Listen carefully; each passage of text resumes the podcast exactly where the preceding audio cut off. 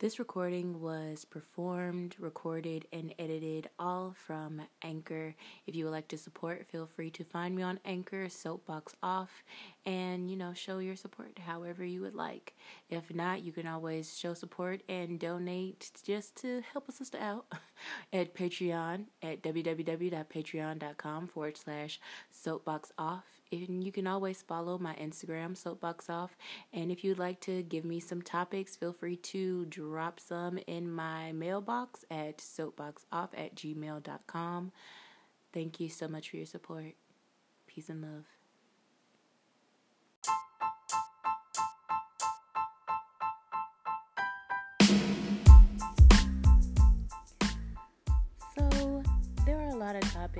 Lot of discussions, a lot of thoughts that come through my head. And because of that, I have rant sessions, I have vent sessions, I have paragraph long worthy notes to give people. So that is why you are now here with me, Melodic. and this is Soapbox Off. And this is a podcast where we come with hard hitting topics that are jaw dropping, thought provoking, thought challenging. So come with your emotions on neutral and your critical thinking on high. So let's not wait, let's not hesitate, let's get started now.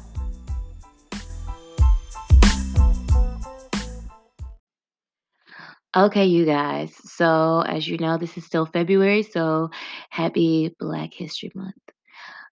And I also have to say, I am very shocked that I have made it past epi- 20 episodes. Like, you guys don't understand.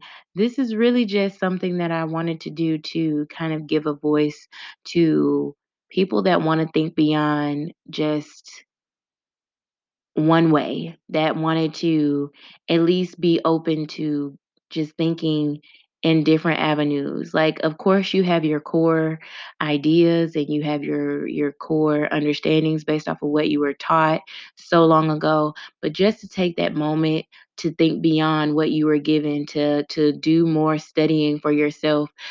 I, that's what this was all about. This was all about just taking a moment to hear different perspectives and I'm one of those people that I don't just go one way. I kind of want to hear different things, or I at least want to give devil advocate type of like ideas, even though I have my feelings. And sometimes it does involve having to say something that people don't want to hear, like black people's votes count, or Trump may have had some good ideas, but he packaged them so horribly and so wrapped in hate that people can't even try to receive anything that you have to say, let alone your actions, because some of those actions were not necessarily fond of people, especially people of color. And yeah, I mean, perfect example build a wall. Why build a wall when you could have just said we need better immigration laws, regulations? There could have been so many other things that we could have done than just build a wall. It anyway. That is not what I'm here to discuss. I'm here to discuss this Black History segment that is going to be a true crime episode as well. I know that I want to do True Crime Tuesdays, but I figured since this is going to be something in history for African Americans, why not make it something that is going to be in my weekly Sunday release? So maybe next month I'll go back to my once a month True Crime Tuesday episodes, but I felt like this would be good for a Sunday release, so just bear with me. Today, the story is going to be on George Stinney, George Stinney Jr. He was born October 12, 1929, in Pinewood, South Carolina. 14 years old. Okay, let's picture it. 14 years old, 1944. This is a very intense racist era among the Jim Crow laws that are still very strong. The winter of said year, 1944, it is said that two little white girls, Mary Emma Thames, age 8, and Betty June Binnicker, age 11, they were found murdered in the woods near the Stinney home. Well, near George Stinney's home. Now, of course, he's only 14, so you know that this is a family home. This is where his parents are, his, him, his siblings, because he did have siblings. These 2 girls in other articles, it goes into detail, they were found beaten to death. In those other articles, you might find that they say that the girls were beaten over their heads with railroad spikes and dumped in waterlogged ditches. Well, a waterlogged ditch, both of them. So I guess that they were both after whatever happened to them, they were dumped into waterlogged ditch into a waterlogged ditch. I keep wanting to say it in plural, but no, they were it was a joint thing. Um and of course, as you already know, because this is a racist era and this is a black male, these are 2 little black uh, 2 little white girls. Sorry, that's a correction. Due to this happening, you have to know the color of their skin at this point in time, so I apologize if any of this is slightly triggering for you. Of course, as you already know, Black history already has a lot of triggering past events that definitely keep Black people tense and angry, hurt trust shaky. Okay, I'm sorry, let me come back. George Stinney's story. Now, these girls were found in a ditch, dead, brutally beaten. Just because of the location where the girls' bodies were found, which were near the George Stinney's home, the police arrested this 14-year-old boy. Little evidence, not much support to say that this boy did it, but they arrested him anyways. Now, I will tell you, some articles say that the parents were present, others say that the ar that the parents weren't present. I will say that the one publication, The Washington Post, which published an article about this case in 2014, they say that the parents were not present. And they also took a statement from Annie Ruffner, who is his sister. Yes, in 2014, they were able to get a statement from Annie Ruffner his younger sister. It was his little sister. And Annie Ruffner stated that the police were looking for someone to blame it on. So they used my brother as a scapegoat. Now, you may be wondering where were the siblings in this time? Because the article that has Annie's, uh, Annie's uh, statement, they say that the parents weren't there. So in the same article, it says that Annie was hiding, I, I believe, in a chicken coop near the home, and that the other brother, the other brother was apprehended.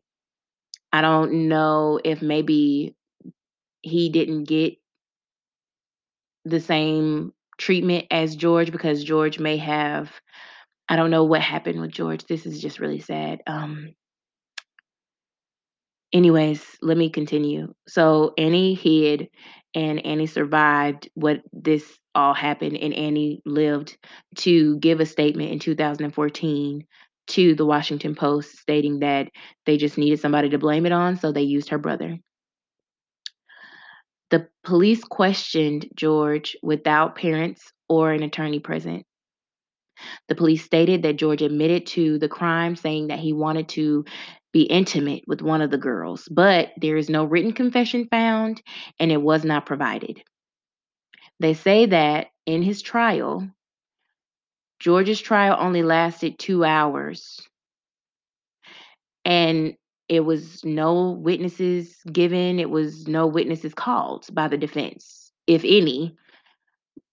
And this is the defense lawyer, so if you are privy to defense, this means that this attorney that will or the lawyer that is uh, in defense, this is the person that is supposed to help defend George Stinney's case. Like, it's supposed to help him out. But he didn't have any witnesses. He didn't use any witnesses. The there was nothing really done. It again, it only lasted 2 hours. So, after the court trial that only lasted 2 hours, this jury, which you already know, at the point in time, it was gonna be an all-white male jury. So, this jury, all-white male jury, took only 10 minutes to deliberate and find George guilty. So, April 24th, George was sentenced to death by electrocution, according to Mark or Mark R. Jones in his literature. The defense who uh, the defense, I guess he was a political figure of some sort. He did not choose to appeal the conviction. So this defense attorney didn't He didn't really do much, he didn't call many people or any people per the per the articles that I found. He didn't ask anybody for to be a witness to help support or to defend George. And then you turn around and you also don't even appeal the conviction. Like, who is this guy? I had to look him up. So I Googled it and I found that it says that this was a court-appointed counsel. How biased is that? It was a court-appointed counsel, and it the court-appointed counsel, his name is Charles Plowden. And ironically, Charles Plowden was a tax commissioner campaigning for election for local office. So the court decided to select someone that's already trying to get his constituents to vote for him for a local office. And if this is a person that's going up for election for local office, you already know that this is also, again, a white male. I'm using assumption, but I'm just saying this is still the Jim Crow era. So I'm pretty sure nobody that is going up for election for local office is a person of color. Just being honest. Anyways, back to the story. George, five foot one George. George only weighing maybe at the most 90 pounds at the time. George, this 14 year old, skinny, five foot one, shorter than some average short girls, basically. He was executed June 16th at 1990 no 1944 sorry at 7:30 p.m. Now in preparation for his execution they had to use a bible as a booster seat for him because he was too small for the chair every time I read that part it makes me tear up oh my gosh Now, I want to say that some of this comes from Wikipedia as well. His father could only approach the chair to say, you know, a few words to his son before he was executed. Now, in in Wikipedia, I know for sure it says that George didn't give any last words to the room. He didn't say anything. When given the opportunity to give his last words, this 14 year old boy didn't have much to say. He just shook his head. So, in continuing the preparation, they put a belt over George's mouth as George began to sob. And then they covered his face. Now, what happens next is that the electrocution commences. And in the electrocution process, the covering, because again, this is not this this this contraption is not built for a child. So this covering slips off of his face as he is electrocuted, revealing the tears falling from George's face. Now, if you haven't noticed, this story may sound very familiar to you if you are a movie buff and you're wondering why. It is because of the fact that this case inspired the very famous book and movie from Stephen King called The Green Mile. George Stinney was depicted by John Coffey. As you know, this is John Coffey was not a young 14-year-old boy because of course the movie had some minor alterations. This is Stephen King here. I mean, he's a very creative mind. So John Coffey is a grown, very big, masculine man that naturally puts fear in the hearts of these white men that have to execute him, and yet he has the kindness and the innocence of a child. So that just gives you a little bit of an idea how Stephen King created the character to portray George Stinney. And I have to say that is remarkable that he saw in the story such strength from this 14 year old boy that he made him into this big strong man. I don't remember the actor that portrayed John Coffey, but if you want to know for yourself, if you've never seen the movie and you are just now knowing that the story that I am telling you now it is a muse for Stephen King's novel and movie, I would encourage you to watch The Green Mile now that you know the story that ties to how this movie and novel was created. Now, of course, I could stop here, but there's actually a bittersweet yet victorious ending to this. Okay. So if you can just stick around, I know that this was a very tough conversation to have. Well, not a conversation, even though I like feeling like this is more of a conversation type of thing when I give stories to you guys. I have more to give you. So if you just hold on, I actually have more to give you about this because 70 years later, more things unfold about this case. So just I'll come right back with all of that information right after these messages.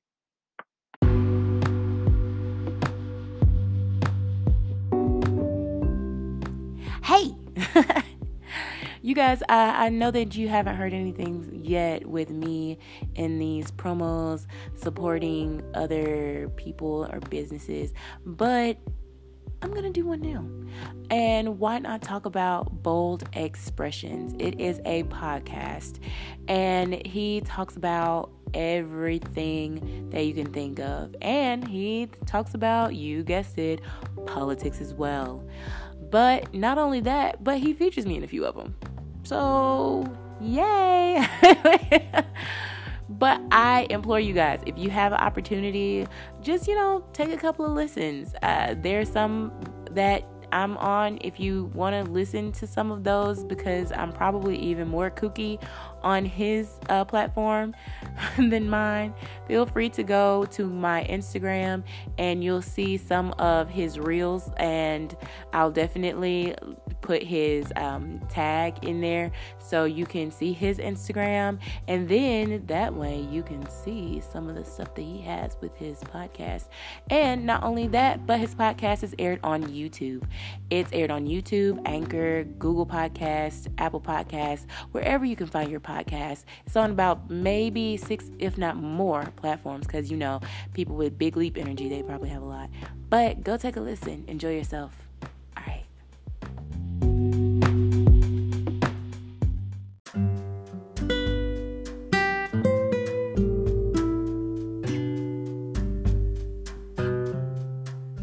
If you would like to read more about George Stinney Jr. and his case, as well as the developments that occurred in January 2014 that helped exonerate George Stinney, feel free to look at the Washington Post article, the articles that were published by Wikipedia, as well as the article from the LA Times that discusses it. The best way that I looked it up, I just looked up by saying George Stinney, but now that you know the publications that are used, you can definitely type in the article name LA Times. Well, you can use the publication name LA Times, George Stinney Jr., uh, and I'm pretty sure that his na- that the article will pop up. That same way that you can look it up for Wikipedia as well as for the Washington Post. I hope that this helps. Happy reading.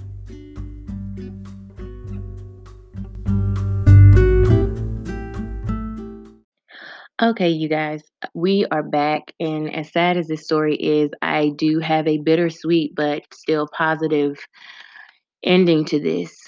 Um, so if you remember Annie, which I believe her name is Amy. These articles, like one says Annie, one says Amy. It's it's difficult. Just like one says that the parents were found, one says that the parents were. But this one comes from the Los Angeles Times, so it says that uh, Amy was her name, and I'll get back to that in a second. But this particular portion, this came from Wikipedia again, and it was talking about how this came back up after 70 years since George Stinney's trial. So in 2004, an historian named George Frierson, I think that's the way that you would pronounce his last name. How about I call the historian George and then call George Stinney Stinney? Okay. Okay. So the historian George a lot of people, including NAACP, so many people were so they still were rattled by this case. So this historian was was basically doing research upon this case. He's from the area I wanna say it's called Alcolu in South Carolina, which all that's where all of this happened. So he started researching the history of this case, and his research started getting a lot of attention, including legal attention. So there were a few lawyers, and I believe that their names were Steve McKinney, Matt Burgee, Ray Brown, James Moon. Basically, he had legal assistance in helping continue his research, like countless hours of research and doing more work with historical uh, historical documents to look into this case. And in their research, they found witnesses and evidence to assist in basically exonerating George. The Civil Rights and Restorative Justice Project in the Northeastern University School of Law, they helped assist and even filed an amicus brief. Now, if you don't know what an amicus brief is, in so many terms, it's just a point, and this is basically that group, but they it, in definition it says someone, but you know, I, again, this is a group it says that it's not a party to a case. They're not related to the case whatsoever, but they want to assist a court by offering information, their expertise, or their insight in bearing on the issues in the case. The, dis- the decision to whether to consider the amicus brief lies within the discretion of the court, but that's pretty much what happens. So they offered their their information, their insight, and all of that to basically help deliberate on if this should be uh true like if it should go any further in court. So in this happening, this amicus brief as it's being performed, McKinney, well McKinsey as well as other lawyers, they bring up their statements giving the evidence of witnesses and evidence including an affidavit from uh, Pastor Reverend Francis Batson. All of this evidence pushes more s- onto the fact that George was unlawfully convicted. And let me go back on Amy Ruffner because the witnesses that they used to support the amicus brief included his sister. And this all happened in 2014. So again, his sister was still living. And at that point in time, she was eight years old in 1944. But she testified at the court, and this is coming from the Los Angeles Times. She testified in the court that January and said that there were two little white girls that approached them including her other black siblings, and they asked where to find the best maypops. And it's the fruit of a purple passion flower. That's what she explained. Once they asked where to find this particular fruit, they left and went about their business, and the children went about their business.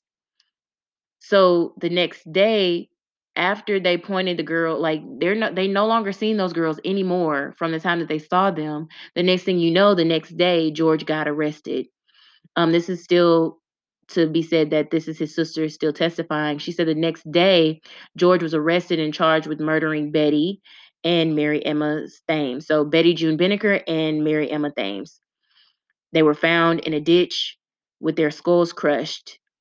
And at the trial of investigators, they testified that the girls were beaten with 12 inch drift pin and a piece of metal that hitches railroad cars together. So that checks out per my other articles that they were used with spikes from the railroad, that uh, how they were beaten and using the all white jury. That's how the youngest defendant was executed in the United States in the 20th century. So, going back to what I was saying, they used that witness. They used that test of uh, that that test of, uh, testimony from his sister to you know say that well it's by his siblings so this means that his brother was probably included as well i'm using different articles so excuse me if you if i sound a little scattered so at that time, they were saying that George was with them at the time of the murder. So again, if they're if he's with his siblings and they're doing what they're doing, how was he how was he found as the murderer for these girls? Then they had the affidavit from the pastor that I discussed earlier, and he said that he found the girls and pulled them from the waterfield ditch. And he said that there wasn't much blood in or around the ditch, suggesting that they may have been killed elsewhere and moved. Not only that, but in their historical documents, they also found a uh, a place where a prisoner at the time, Wilford Johnny Hunter, he stated that in his encounter with Stinney in prison, Stinney testified that he was made to confess and he still had maintained his innocence. So, all of this, including probably other pieces of evidence that the in the that's within the amicus brief, all of this was presented. And rather than approving for a new trial, by December 17th, 2014, in circuit court, the judge, her name Carmen Mullen, she vacated Stinney's conviction, which basically, in so many words, she exonerated George Stinney. She ruled that he had not received a fair trial and he was not effectively defended by the Sixth Amendment eh, with his ex- Sixth Amendment rights being violated. She explained um, basically in so many words um, about how he wasn't given fair trial, especially being that he was a child um, and if you want to know more, the Sixth Amendment is basically saying that he is guaranteed he should have been guaranteed the rights to uh, of a criminal defendant, including the right to a public trial without unnecessary delay, and he should have had the right to a lawyer. He should have had the right to an impartial jury, and the right to know who the accusers are and the nature of the charges and the evidence that was against him. He had none of those he his Sixth Amendment right was was violated. That's what she was in so many words, that's what she was saying. All of those items, all of those elements to support whether he was supposed to be convicted or not, he was not provided any of those things. Therefore, he was not given a fair trial. Mullen also stated that his attorney failed to call exculpating witnesses or to even preserve his right to appeal, which again, this was not, this was a tax commissioner. I didn't hear anything about him having any legal background. And he didn't even so much as appeal for George Stinney in court. So Mullen continued, and she noted that Stinney may well have committed this crime with reverence to the legal process. She said that no one can justify a 14 year old charged, tried, convicted, and executed in some 80 di- in some 80 days, concluding that in essence, not much was done for this child when his life was laying in the balance. Now that came from Wikipedia. Now, with all of that being said, with the judge exonerating George Stinney, let's go to the family that had to hear jo- George being exonerated. Now, first off, before I go into the family that lost the two girls, there had been stated that the person that supposedly or allegedly killed the two girls he confessed his actions on his deathbed and i truly it makes me cringe when i hear stuff like that when i hear that people in their well old age they live their best life and let someone else die for their actions to clear their conscience before they go to their transition in glory they decide to convict they decide to confess that they did what they did wrong this is another reason why I feel away about the death penalty, especially when some people still want to apply the death penalty to children. Yes, some people still would like to apply this to children and prison children. We're not even going to go into that. Okay. Come back, melodic. I am. Okay. So yes, it is said in some in some articles, I believe that it was either in it wasn't in the Washington Post. I want to say that it is found in Wikipedia that the male that said that he allegedly he allegedly stated that he killed them. He confessed it on his deathbed. Now, again, coming back to the two girls that passed, they and I, I can't I can't even be truly upset with this because again, I'm pretty sure that they wanted to have justice and they felt like justice was served when it came down to someone being executed. They just wanted anybody to be executed for the death. So when it was done, and now to open it 70 years later, to open this case up and tell me that the person that we thought did it, he's exonerated. They so anyway, yeah. the family was not really happy, basically, that the court ruled in George's favor. They said in that they acknowledged George Stinney's execution was very controversial for him to be as young as he was. But they never doubted his guilt. They they didn't they didn't change their feelings about him being guilty. So yes, we may feel a little way about this young 14-year-old boy being killed. We still know for a fact, basically, we still feel in our heart of hearts that he was guilty, basically, in so many words. I'm paraphrasing, but that's what they that's what the 2 girls' family members stated. They say that Binnicker's niece claimed that she and her family extensively researched the case, and they say that people who just read the articles in the newspaper don't know the truth. Just reading articles. Um, I don't even know what to say to that because, again, this was a historian, a whole historian with lawyers and attorneys looking at numerous historical documents and found witnesses and got more detail on how the girls were killed. like, they got so much information, and we're gonna say that you extensively did your research and just stated that people that looked at articles don't know the whole truth. Okay, I'm just gonna continue on.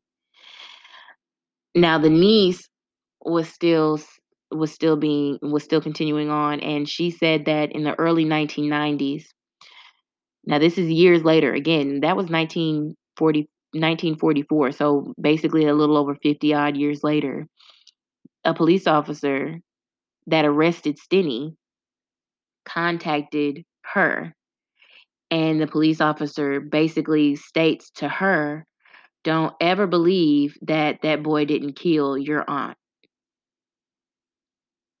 So, the family members contend that the claims of a deathbed confession from an individual saying that he that he murdered the girls, that it it never was substantiated.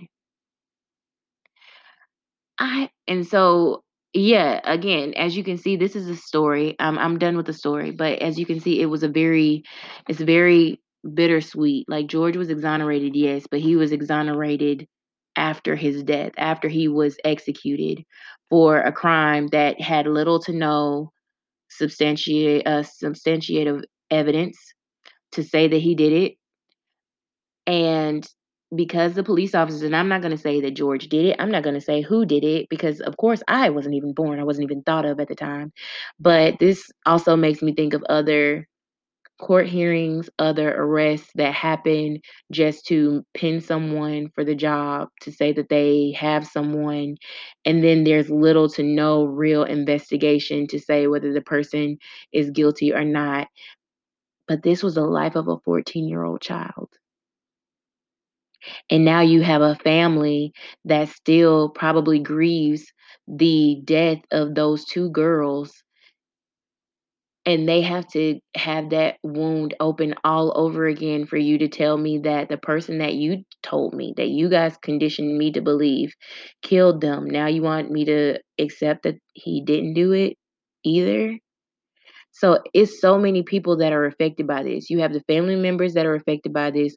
Mind you, I don't know if they are more progressive than the mindset of the Jim Crow area era that happened around their aunts and well, the 2 girls that are their family members' time, but with that in my mind, I it makes me think I don't I don't know if, um, I don't know if that means that they would even consider or and and I don't know if they should even feel sorry about it cuz at the end of the day, they weren't I can't say that they were the ones, but that system, the system at that time, is just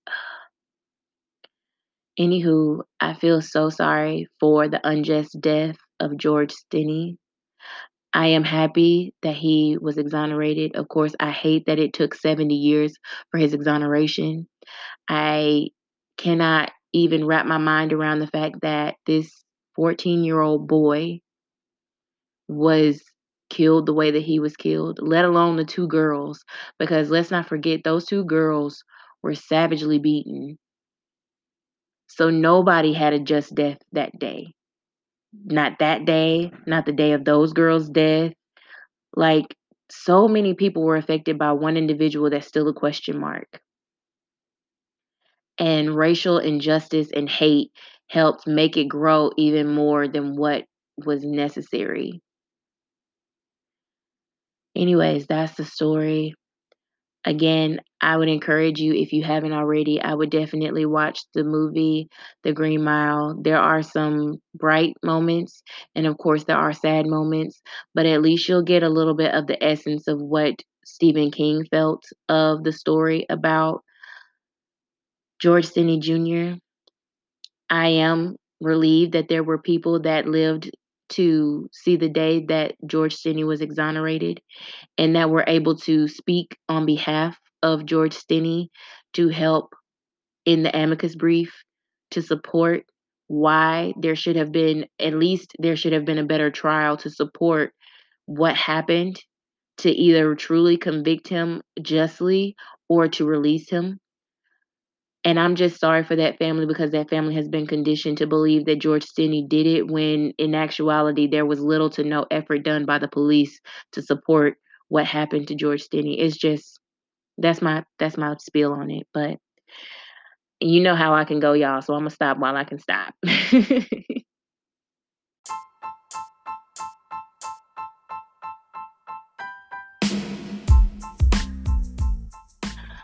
okay, you guys, this is it for me. That's the story. I hope that I did the story justice. I mean, George Stinney, I hope that I hope that his soul found peace. I hope that it finds peace, especially with now him being exonerated, as bittersweet as that may be, because he was wrongly convicted. And for the girls, Mary Emma Thames, Betty June Binnicker, I pray for their souls too because they were all children, all three of them, just children. Not just them, but I'm also praying that the families that were affected George Stinney's family, Mary Emma Thames' family, Betty June Binnicker's family I hope that they can all find peace beyond understanding because, to be honest, the actions of one murderer caused so much chaos between those families, let alone the racial tension that probably was had from those times and even probably still remaining to this day because let's be honest that's that's a lot to unpack that's a lot to even rehash 70 years later 2014 but i digress that uh, the research could probably continue but as for me melodic my story with George Stinney stops here. At least for now. That's all there is. There isn't any more. This is Melodic Soapbox Off.